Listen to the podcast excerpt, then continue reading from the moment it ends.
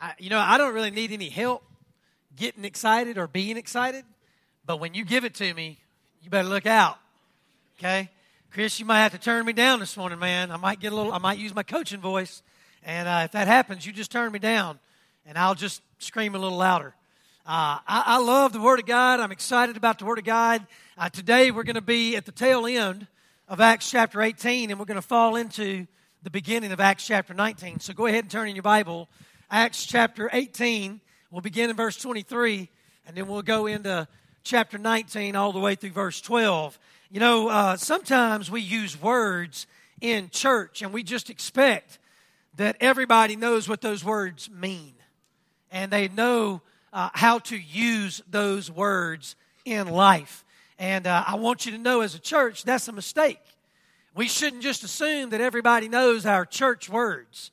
We shouldn't just assume that everybody knows what a word in the Bible means. We should be willing to explain those words and more than that, live those words out loud. We should be visible demonstrations of the Word of God to people. Uh, in the church, yes, but outside the church, very importantly and most importantly.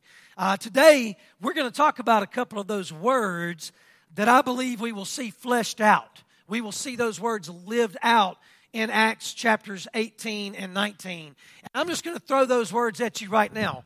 Who is a disciple? What does that word disciple mean? Who is a disciple? And when you think about a disciple, what does discipleship mean? What does it mean to be a disciple? You know, the Old Testament only mentions the word disciple a couple of times, and that is in First Chronicles 25 and in Isaiah chapter 8. However, the New Testament uses a form of the word disciple or discipleship over 260 times. 233 times we see the word disciple or discipled or discipleship, right? We see it 233 times in the four Gospels Matthew, Mark, Luke, and John. The other, you know, times that the word disciple or discipleship is used we see it in the book of Acts. I'm going to ask you a question. If a word is used over 260 times in the Bible, do you think that word is important? I, I think so. I think so. I think it's something that we should talk about and probably we should keep on talking about. It's not something that we should talk about and then just put it away on the bookshelf and say, oh, yeah, I, have been there and I've done that. No, it's, it's something that we should stay in discipleship is important. As a matter of fact, I want to answer those questions as best I can um, in, in definition, but more so in Scripture. So, who is a disciple? Let me tell you who a disciple is. A disciple is a follower. A disciple is a follower. In Matthew chapter 4, Jesus calls Simon Peter and his brother Andrew by simply saying this. Here's what he said to Simon Peter and Andrew. He said, Come, follow me. That's what he says.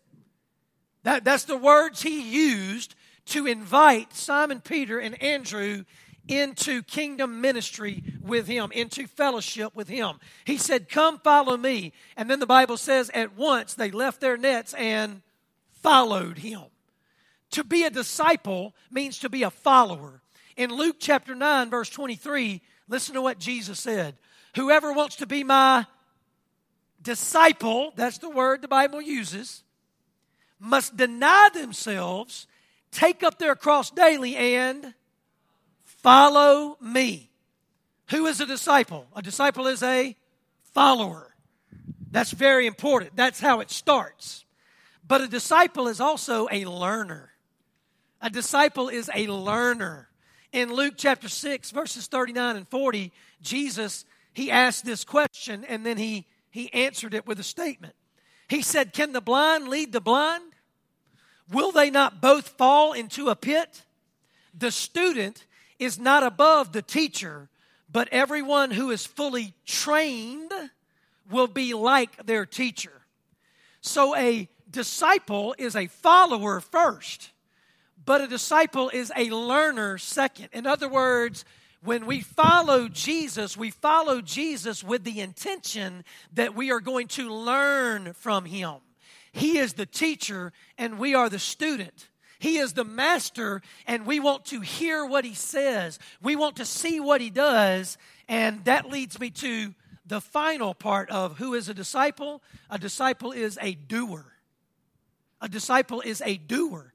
In Luke chapter 6, verse 46, Jesus asks another question. He says, Why do you call me Lord and do not do what I say? Do you know how many times people say, Oh, I'm a Christian? Oh, oh, I'm a Christian. Oh, I go to church. Oh, I'm a disciple of Jesus. But guess what? They ain't doing nothing. They, they ain't doing what Jesus did. They ain't saying what Jesus said. They're not living how Jesus lives. You know what they are? They're lying. First of all, they lying to themselves, and secondly, they lying to you. If they aren't doing what Jesus does and they aren't saying what Jesus says, if they're not living like Jesus lives, then they're not followers of Jesus, they're not learners of Jesus, and they're certainly not doers, which is what a disciple is. That's how I answer who is a disciple. A disciple is one who chooses to follow the teacher because the teacher has invited them to follow. A, disciple is one who is set on learning from the teacher, growing and developing and exercising like the teacher with the intent to be like, to live like, and to love like the teacher. So if you want to know who a disciple is, those are your passages of Scripture.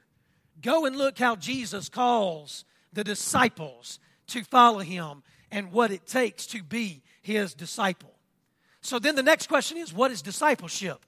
If we are disciples who are following Jesus, learning from Jesus, and doing what Jesus does, how does that define us? What is discipleship? Well, here it is discipleship is actively participating in ministry and modeling the life and the love of Jesus Christ through the application of God's Word. If you say that you are a part of discipleship, then what that means is, is you're not just hearing what God's word says, you're doing what God's word says. You know where we find that in Scripture? The book of James. Isn't that what he says? He says, don't just be hearers of the word, but be what? Doers. Who is a disciple? A follower, a learner, and a doer. So if you are a disciple, then you are in discipleship. You are participating in discipleship. You are modeling the life of the teacher, the life of Jesus Christ, and the love of the teacher, the love of Jesus Christ. And it's God's word that gets you there. I love Pastor Robbie Gallaty. He's the pastor of Long Hollow Church in right outside of Nashville, Tennessee. Listen to what he said about discipleship. He said, making disciples requires equipping, training, and investing in the lives of other believers. It is intentionally equipping believers with the Word of God through accountable relationships that are powered by the Holy Spirit of God in order to replicate the life of Jesus Christ. That's a pretty good definition of discipleship. I'm thankful for that definition that Pastor Robbie Gallaty gives us. And so we could dig a lot deeper into who is a disciple. We could dig a lot deeper into what is discipleship. But what I want to do is I want us to go to the scripture because the scripture makes it very clear who a disciple is and what discipleship is. So let's look at it beginning in Acts chapter 18, this very first verse, 23. This is the first verse we're going to look at and it tells us about Paul. It tells us about the disciple Paul and his heart for discipleship. Look at it. Acts chapter 18, verse 23. After spending some time in Antioch, Paul set out from there and traveled from place to place throughout the region of Galatia and Phrygia, strengthening all the disciples. Strengthening all the who? The disciples. Now, I love this because we know, listen, this is Paul's beginning of his third missionary journey. That's what this is. We've already looked at the first missionary journey and the second missionary journey. Now we're looking at the, the third missionary journey. And so, listen, Paul had a heart to reach the lost. You know what that is? That's evangelism. When you want to reach someone with the gospel of Jesus Christ because they've never said yes to Jesus, that's not discipleship. That is evangelism. Discipleship is about believers. And so, Paul, he definitely had a heart to reach the lost, evangelism, but he also had a heart to strengthen the believers, and that is what we call discipleship. And we see it right here. Throughout his missionary journeys and throughout his letters to the churches, what do we see Paul do? We see him revisit many of the places where he first shared the gospel. As a matter of fact, he wanted to go back to all the places. He didn't get those opportunities, but the opportunities he did get to go back, he took it. He took it. He went back to those places. And sometimes we see him stay in those places for extended periods of time. Why? Because discipleship mattered to Paul. As a matter of fact, you know who Paul was? Paul was a disciple making disciples. That's who he was. He was a disciple, a follower, a learner, and a doer of Jesus Christ. And he was strengthening the believers. He was discipling believers. He was a disciple making disciples. Now we take a little bit of a break from Paul and we come to this guy named Apollos. So look at this passage with me, verses 24 through 28. It says, Meanwhile, a Jew named Apollos, a native of Alexandria, came to Ephesus. He was a learned man with a thorough knowledge of the scriptures. He had been instructed in the way of the Lord, and he spoke with great fervor and he taught about Jesus accurately, though he only knew the baptism of John. In other words, he only knew about water baptism. He did not know about spirit baptism. Now, that doesn't mean he's wrong or he's doing anything wrong. It just means he had only come so far in his growing and his development and his exercising of the knowledge and understanding he had. So look at this in verse 26. It says, He began to speak boldly in the synagogue. When Priscilla and Aquila heard him. So here's a brother and a sister in Christ, right?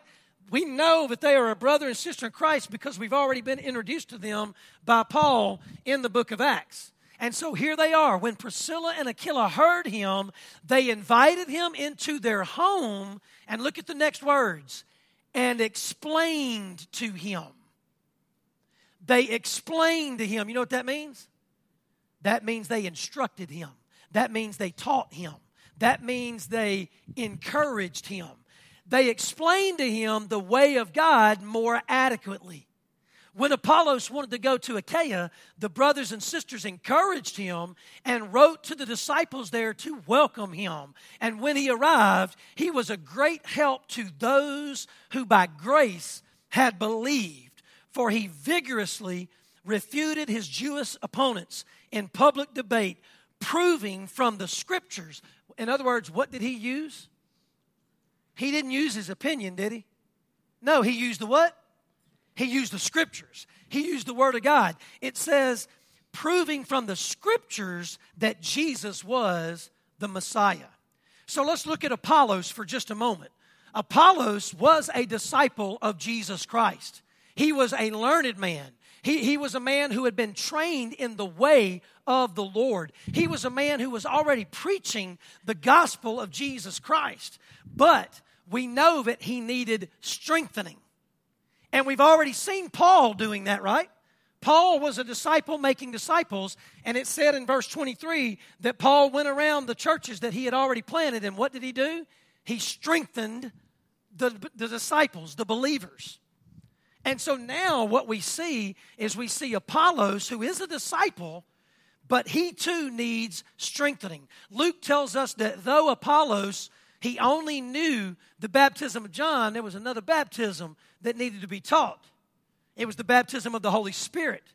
It was when you put true faith and trust in Jesus Christ, and the Holy Spirit seals you and tells you who you are. You are a child of God. And then the Holy Spirit fills you, and you are able to be gifted by the Holy Spirit, and you're able to bear fruit of the Holy Spirit. We see that on Sunday nights, don't we? The unwrapping the gifts of the Spirit. We see that in the book of Galatians, the fruits of the Spirit. Listen, you and I, we, we, we have no gifts of the Spirit apart from the Spirit. Okay? Now, we may have natural talents, but supernatural gifting comes from a supernatural power, and that is God through the Holy Spirit. So don't ever confuse your natural gifts with spiritual gifts. Did you know that nowhere in the Bible does it say singing is a spiritual gift? Did you know that? Did you know that nowhere in the Bible does it say playing an instrument is a spiritual gift? Now, I want to stop and give praise to God right now for our praise team because we are blessed at Start Baptist Church with some incredibly talented and incredibly gifted singers and musicians who have chosen to use their natural abilities given to them by God to glorify God. But spiritual gifting is different than natural gifting. And what we see is that discipleship, right? It matters. And teaching the Word of God matters. And so enter Priscilla and Aquila. Notice that they did not call out Apollos in public. Notice that they did not call out what he was teaching or why he was teaching or what he was missing in front of anybody. What did they do? It said they listened to him, they heard what he was saying, and then at the conclusion, what did they do? They invited him where? Into their home. And in their home, we see it. They encouraged this brother in Christ. But not only that, they adequately told him even more about who Jesus Christ was, more about the Word of God. And I love that. Many theologians, they agree that Priscilla and Aquila taught him about the baptism of the Holy Spirit and even more, filling in any gaps there might have been in his teaching. Another pastor that I love to listen to, another pastor that I love to read is Pastor Tony Merida. He's got a church there in North Carolina, and that's one of my favorite states. I, have always said one day when I retire, I'm going to move to the state of North Carolina. Uh, hopefully, Tony Merida's still preaching because I'll just go to his church and let him preach to me. But anyway, Pastor Tony Merida, this is what he says about Priscilla and Aquila, who are disciples. He says, Priscilla and Aquila demonstrate humility and compassion in addressing Apollos, but they also demonstrate a conviction to disciple. In other words, they could have sat there and looked at each other and said, He's pretty good, but he's leaving out an important part. Uh, why don't you tell him? Well, no, that's not my. Why don't you go tell him? Well, no. They didn't wait around for somebody to help Apollos. What they did was they looked at each other and said, This man is on fire for Jesus. And, and, and we can tell him even more about what we've seen and heard and what we've learned through Paul. We can tell him that, and, and, and he can use that to, to preach the gospel even more vigorously, even more fervently. And so that's what they did. But they did it with humility and compassion, and they did it with conviction. So I, I love the way Pastor Tony Merida describes them. Do you know who Priscilla and Aquila were? You know who they were? They were the same thing Paul was. They were disciples making disciples. They didn't wait on Paul. They didn't, they didn't wait on Paul to come teach Apollos. No, they were where God wanted them to be, and they taught Apollos. They were disciples, followers, learners, and doers. They were disciples making disciples. I hope I'm not making you nervous yet. I hope I'm not making you squirm yet, right? Because many times, do you know what we do? Well, uh, that's Brother Jeff that should be teaching them. Or that's my, let me get them to my Sunday school teacher. My Sunday school teacher should be, should be helping them. I'm going to tell you something. You better go look at Matthew. You better go look at Matthew chapter 28. We're going to look at it in a minute, so just hold, hold your horses. Or, or, or here's what you do say, Brother Jeff, you hold your horses. Okay? I, I love this. Apollos after he had been encouraged, right? After he had been discipled by disciple makers, the Bible said he wanted to go to Achaia. He wanted to go to Achaia, and the Bible says that when he went to Achaia, what was he? He was a great help to who? Other believers. Did you see that? He was a great help to the other believers. It says he helped them prove from the scriptures that Jesus Christ was the Messiah. So guess who Apollos became? Anybody want to take a guess? What have I been saying? He was what, Miss Kathy? A disciple doing what? Making disciples. That's who he was. Isn't that pretty cool? Like, th- this is very clear. Paul was a disciple making disciples. Take Paul out of the picture. Here comes Priscilla and Aquila, and guess who they were? They were disciples making disciples. Who did they disciple? They discipled Apollos, and guess what Apollos became? A disciple making what? Disciples. Let me ask you a, a question. Do you think discipleship matters to God? Do, do you think being a disciple and being a disciple maker is pretty important? I do, because God don't waste words. Me, me and you, we waste words all the time, right? You're probably saying, Brother Jeff, you could shorten your sermons up a whole lot. And I could, but I ain't perfect. And neither are you. But I'm going to tell you something God don't waste words. And so when God says something in Scripture, He means it. And, and, and when He says something in Scripture, not only does He mean it, it matters. It's important in the kingdom, it's important in eternity. And, and so now we come back to Paul. All right? So let's dig into Acts chapter 19 and let's see the overflow of disciples making disciples. Acts chapter 19, verses 1 through 12, and I'll read this as quickly as possible without trying to fumble my words. All right?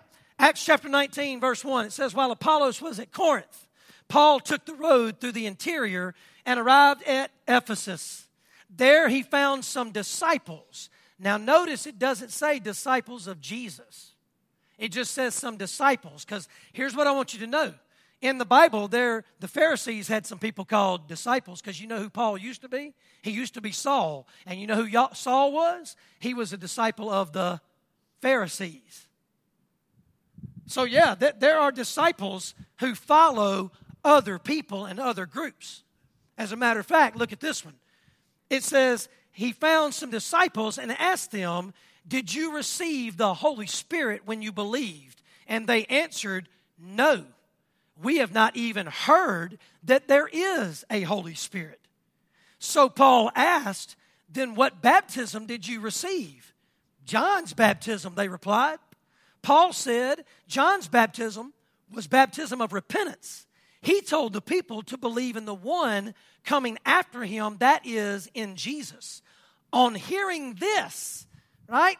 On hearing the full gospel, on hearing this, the Bible says they were baptized in the name of the Lord Jesus. When Paul placed his hands on them, the Holy Spirit came on them and they spoke in tongues and prophesied. Those are gifts of the Spirit, by the way, and we're going to talk about both of them tonight. So come back at 6 o'clock. All right, let me get to verse 7 now. Verse 7 says that there were about 12 men in all. Verse 8 Paul entered the synagogue and spoke boldly there for three months arguing persuasively about the kingdom of God. Notice he wasn't arguing his opinion, he was arguing the kingdom of God, the word of God. But some of them became obstinate. They refused to believe and publicly maligned the way. Now, that word, the way, that was an early church word used for Christ followers, Christians. It symbolized Jesus and Jesus' followers, his disciples the ones who followed him, learned from him, and did what he did. So it says they maligned the way. So Paul left them. He took the disciples with him and had daily discussions. Do you see that? Discussions daily with them in the lecture hall of Tyrannus. This went on for two years. That's important. This went on for two years so that all the Jews and Greeks who lived in the province of Asia heard the word of the Lord. God did extraordinary miracles through Paul. That's another gift of the Spirit, by the way. He did extraordinary miracles through Paul so that even handkerchiefs and aprons that had touched him were taken to the sick and their illnesses were cured and the evil spirits left them. Ain't God good? man, God is good and God can do the extraordinary through the ordinary. Because here's the truth you and I, the Bible says, as God's children, we're His special possessions. But in an earthly way, You know who we are? We're just ordinary men and women. We're just ordinary people. But thank God, an extraordinary God has called us, has saved us, has enabled us, equipped us, and empowered us to do extraordinary things. And we see that in the life of Paul. Now, this passage, Acts chapter 19, verses 1 through 12, this is a passage of scripture that many theologians and Christians debate. And the question comes up were these 12 disciples truly saved before Paul got there or after Paul got there? And here's what I want to tell you who cares? Because they saved now, right? I, look, I have beat myself up trying to prove the answer to that question. And I do have my opinion, and I do look at the scriptures and say, well, based on the scriptures, here's what I believe. But in the big scheme of things, they're saved now, and that's all that matters, right? So focus on the main thing. But here's what I love I love what Dr. Tony Evans says. He says, What we have to remember is that the book of Acts chronicles a unique transition stage after the death and the resurrection of Jesus. As different groups came to believe the gospel, their reception of the Spirit came later when an apostle was present. And this Spirit showed the unity of their lives with other brothers and sisters. And so, what we have to do is we have to look at the context of the book of Acts. This is the first time that we see the coming of the Holy Spirit upon believers. And what we've seen so far in the book of Acts is that God was using the apostles, right? The apostles to be present and to lay hands on people when the Spirit fell on people. Okay? So that's why I say I can't really give you a definitive or clear answer were these 12 disciples saved before Paul or after Paul. But what I can tell you is they saved now. They saved now because it says they believed and they were baptized by the Spirit. And here's the thing right? God used Paul as a vessel of his spirit, but Paul didn't baptize them with the Spirit. God baptized them with the Spirit through his vessel, through his disciple, Paul. And, so, what did Paul do? Here's what Paul did Paul helped move these 12 disciples, he helped move them from being disciples of John being identified by John and John's baptism to being identified as disciples of Jesus. And that is so important. Listen to me, I believe there are so many people today, so many people today, they get caught up. Listen to me, I love Dr. David Jeremiah. I love Dr. Tony Evans. You've heard me this morning. I love Pastor Tony Merida. I love Dr. Warren Wiersbe. I can tell you about a lot of preachers and theologians and teachers that I love to listen to. But here's the thing if I start looking up to them and I start putting them on a pedestal, I can very easily fall into idolatry and make them my idol. That can happen. Churches do that with their preachers. Sunday school classes can do that with their teachers. They can be, begin to idolize their preachers or their teachers, and they can begin hanging on every word their preacher says and their teacher says, and never once, never once going to the Word of God and seeing what God says. That's why I tell you all the time don't take my word for it, take God's word for it. That's, that's what we've got to do. And, so, Paul, he helped move them from being identified as disciples of John to being identified as disciples of Jesus. That's why I say it, there's no reason to debate whether these people were believers before or after, because all that matters now is that they're believers. And now I believe they're with Jesus today. Amen. I do. I believe they're with Jesus today. God sent Paul to them, and Paul asked them a couple of spiritual questions that got them to Jesus. You know what discipleship is? It's pointing people to Jesus and helping them grow in Jesus. That's what it is. That's what discipleship is all about. Dr. David Jeremiah says this these disciples were representative of many people throughout the Mediterranean world who were at various stages of their spiritual knowledge and understanding. One thing I can say is that being an almost believer ain't enough. Did you hear me? And I think that's, again, this is my opinion. I think the church is full of a bunch of almost believers. I'm going to tell you something. Being an almost believer in Jesus is being a rejecter of Jesus. And if that offends you, I'm not sorry. Being an almost believer makes you a rejecter of Jesus. Because the Bible is very clear there is no other way to God except through Jesus Christ. What does he say in John chapter 14? I am the truth. I am the way. I am the life. There is no other way to the Father except through who? Jesus. He doesn't say law. He doesn't say church. He doesn't say mom and daddy. He doesn't say through your ministry team. He doesn't say through your title, preacher, deacon, teacher. He doesn't, no, he says through me. And so there's a bunch of almost believers out there. Oh, they've heard some good words. They've heard some good testimony. They've seen some pretty cool things, and they'll even jump in and be a part of that. Hey, I'll serve food on Sunday night. That's that's man, that, that makes me a believer. No, it does not. No, it does not. Oh, I'll go to I'll go to Brother John or Brother Joey's Sunday school class, or I'll go I'll go to Miss Marty's Sunday school class, and, and I'm a believer. That doesn't make you a believer. You know what makes you a believer? When you repent of your sin and you say, God, I'm guilty. I'm a sinner. I deserve your wrath, all of it. I deserve hell. I'm the one who deserved the cross. I'm guilty. I repent of that. I turn from my sin and myself and I turn to you because I know you're chasing after me and you love me and you created me in your image and you sent your one and only Son, Jesus Christ. He is the only one, the Messiah. He is the one who died on the cross for my sins. He is the one who raised from the grave and defeated my sins and death, and I believe in Him. You can clap again. Clap. That ain't for me. That's for Jesus. That ain't for me, that's for Jesus. Too many times we sit around and go, uh, but when we at the LSU Arkansas game and LSU kicks the winning field goal, we jump up. Whoa! I speak from experience because that's what I did last night. But when we talk about Jesus, it's like, yeah, Jesus. Mm, yeah, yeah, Jesus.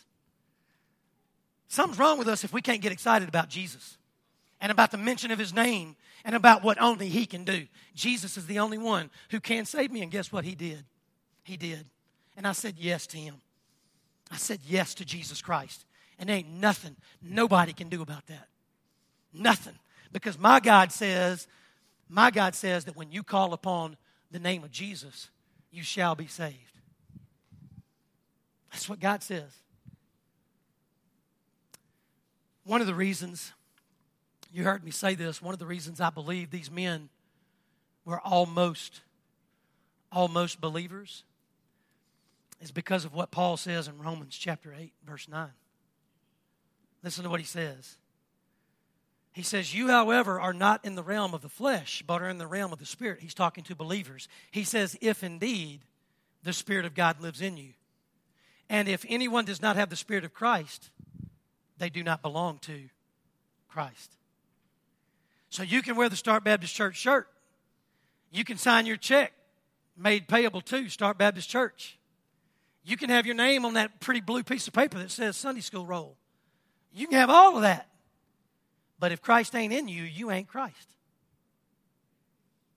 If Christ ain't in you, if the Spirit of God has not baptized you and indwelled you, you ain't a Christian, which means you ain't a disciple. You're not a follower. You're not a learner, and you're definitely not a doer. That's the Word of God. That, that's what the Word of God says. And so, Paul, you know, he preached Jesus Christ. He was an evangelist, yes. Uh, uh, yes, he shared the, the love of Jesus Christ, the life of Jesus Christ. He, he was a witness to what Christ had done to himself. Look what God did to me. God can do that to you and through you and for you. So he preached that salvation message, but he always came back, didn't he? Or tried to he always came back to make sure that they were growing in that salvation, working out that salvation, exercising that salvation, disciples making disciples. And so here's what I love, right? The one thing that matters about this passage I just read to you is that these 12 disciples experienced the Holy Spirit baptism. They experienced the Holy Spirit baptism. So all the debate can end. They are believers in Jesus Christ, and they're walking in the Spirit, and they're bearing fruit of the Spirit in them. That's what I believe. Paul continued to share the gospel, right? He went into the synagogue, and the Bible says he shared the gospel. And what happened? How did the people respond to Paul sharing the gospel in the synagogue, we see some words, don't we? One word we see is obstinate. In other words, they were hard hearted, hard headed, and hard hearted. And I'm going to tell you something. If you're hard headed, it's because it started in your heart. You're hard hearted before you're hard headed. But they usually go together. And so they were obstinate. It says some refused to believe the gospel that Paul preached, and some even maligned the way. In other words, they attacked Christ and Christ's followers and the word.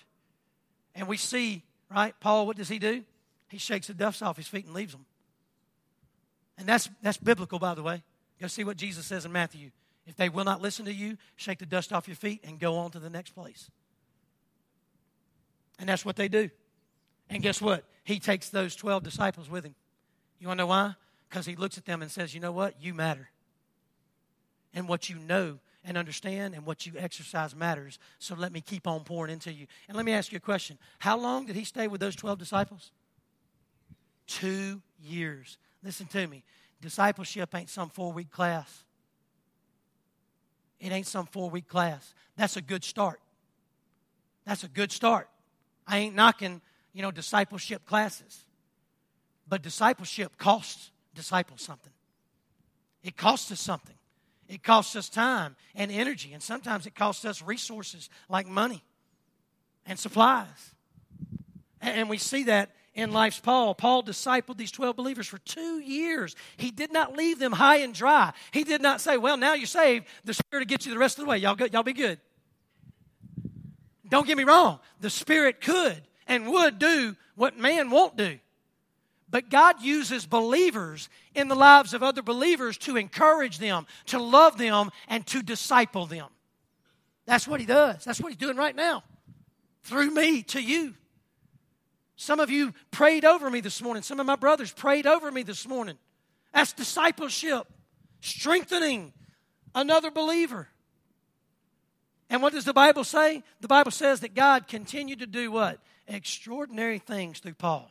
I'm going to tell you, when you do things the way God says do, do it, something good's coming. Something good's coming. God displayed incredible power through his servant Paul. Paul made so much of Jesus that Jesus made a lot of his handkerchiefs and aprons. Huh? Think about that for a second. He was he was spitting and uh, like me, preaching hard. He was sweating, and I, you don't want to come up and hug me right now because I am soaking wet, right? But it's holy sweat.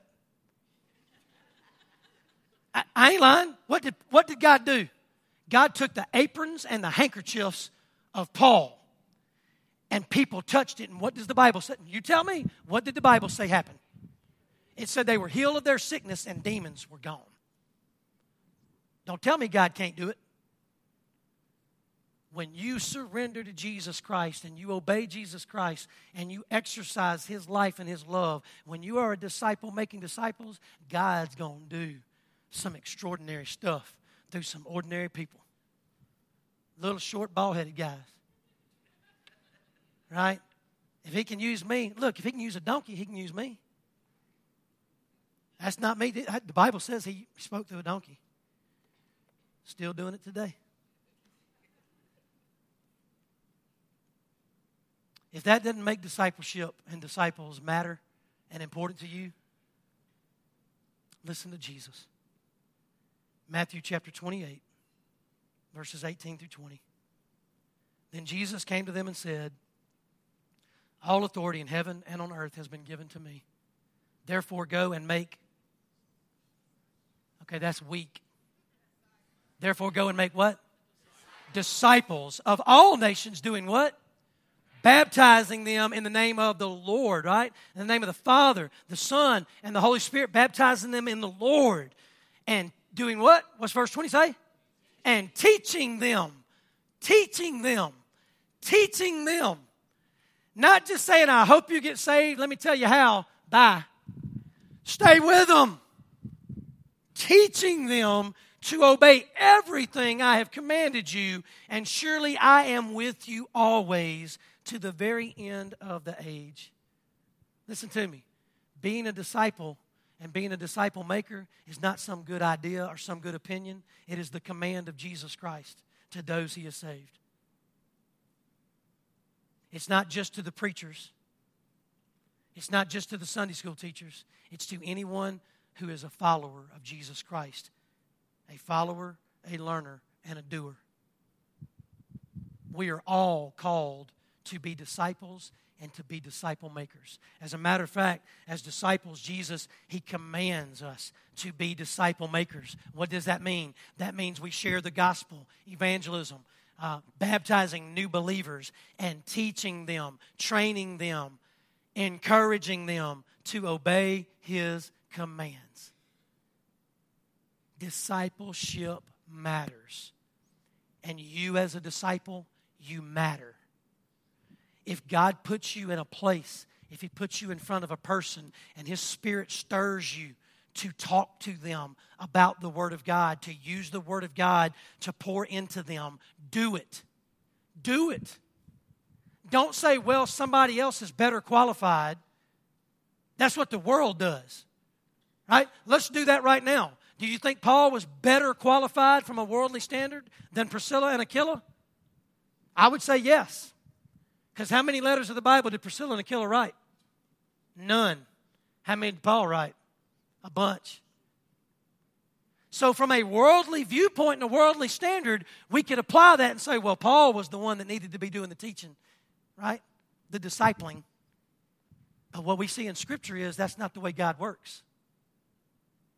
See, here's the thing the Spirit that baptized me, if you repented of your sin and put your faith and trust in Jesus Christ, Guess which spirit baptized you? The same one. The spirit that gifted me is the spirit who gifted you. Isn't that pretty cool? The same spirit. So don't say, oh, I'm unqualified, I'm ordinary, I don't have a title. Satan loves that. He loves that. Because what he'll do is he'll get Brother Jeff so busy that he don't get time to go to that one that you should have talked to he'll take the Sunday school teacher and get the Sunday school teacher so wrapped up in this over here, right? That the Sunday school teacher doesn't get to talk to that one that you should have talked to. And Satan will continue to try to keep them in darkness when they could have very easily been ushered into light. You know who you are? You ready for this? You've heard me say it a bunch, and I'm going to end it right now. 1 Peter chapter 2 verse 9. You know who you are? You're a royal priesthood. You're a holy nation. You're God's chosen people. You are God's special possession. And you know why you are? You know what you're supposed to be doing with your life? You are supposed to be proclaiming the praises of the one who called you out of that darkness and into his marvelous light. Period. And it ain't got nothing to do with the title. Nothing. Everybody in this room, if you're a believer in Jesus Christ, you should be what is called a disciple. Who is a disciple? A follower, a learner, and a what? A doer. A doer. Not someone who watches doing, but someone who participates in doing. And if you are a disciple, then that means you should be exercising, participating in what is called discipleship. Encouraging and being encouraged by other brothers and sisters to grow in a relationship with Jesus Christ so that you will look more like Jesus Christ and less like yourself and less like the world. Amen? Acts chapter 18, verse 19. It's got all the discipleship training you need when you when you come behind it with Matthew chapter 28, verses 18 through 20. Because this ain't Brother Jeff asking you, and this ain't Brother Jeff telling you to be a disciple and be a disciple maker. I'm just pointing you to Jesus. Look at what Jesus did. Look at what Jesus said. You decide. You decide.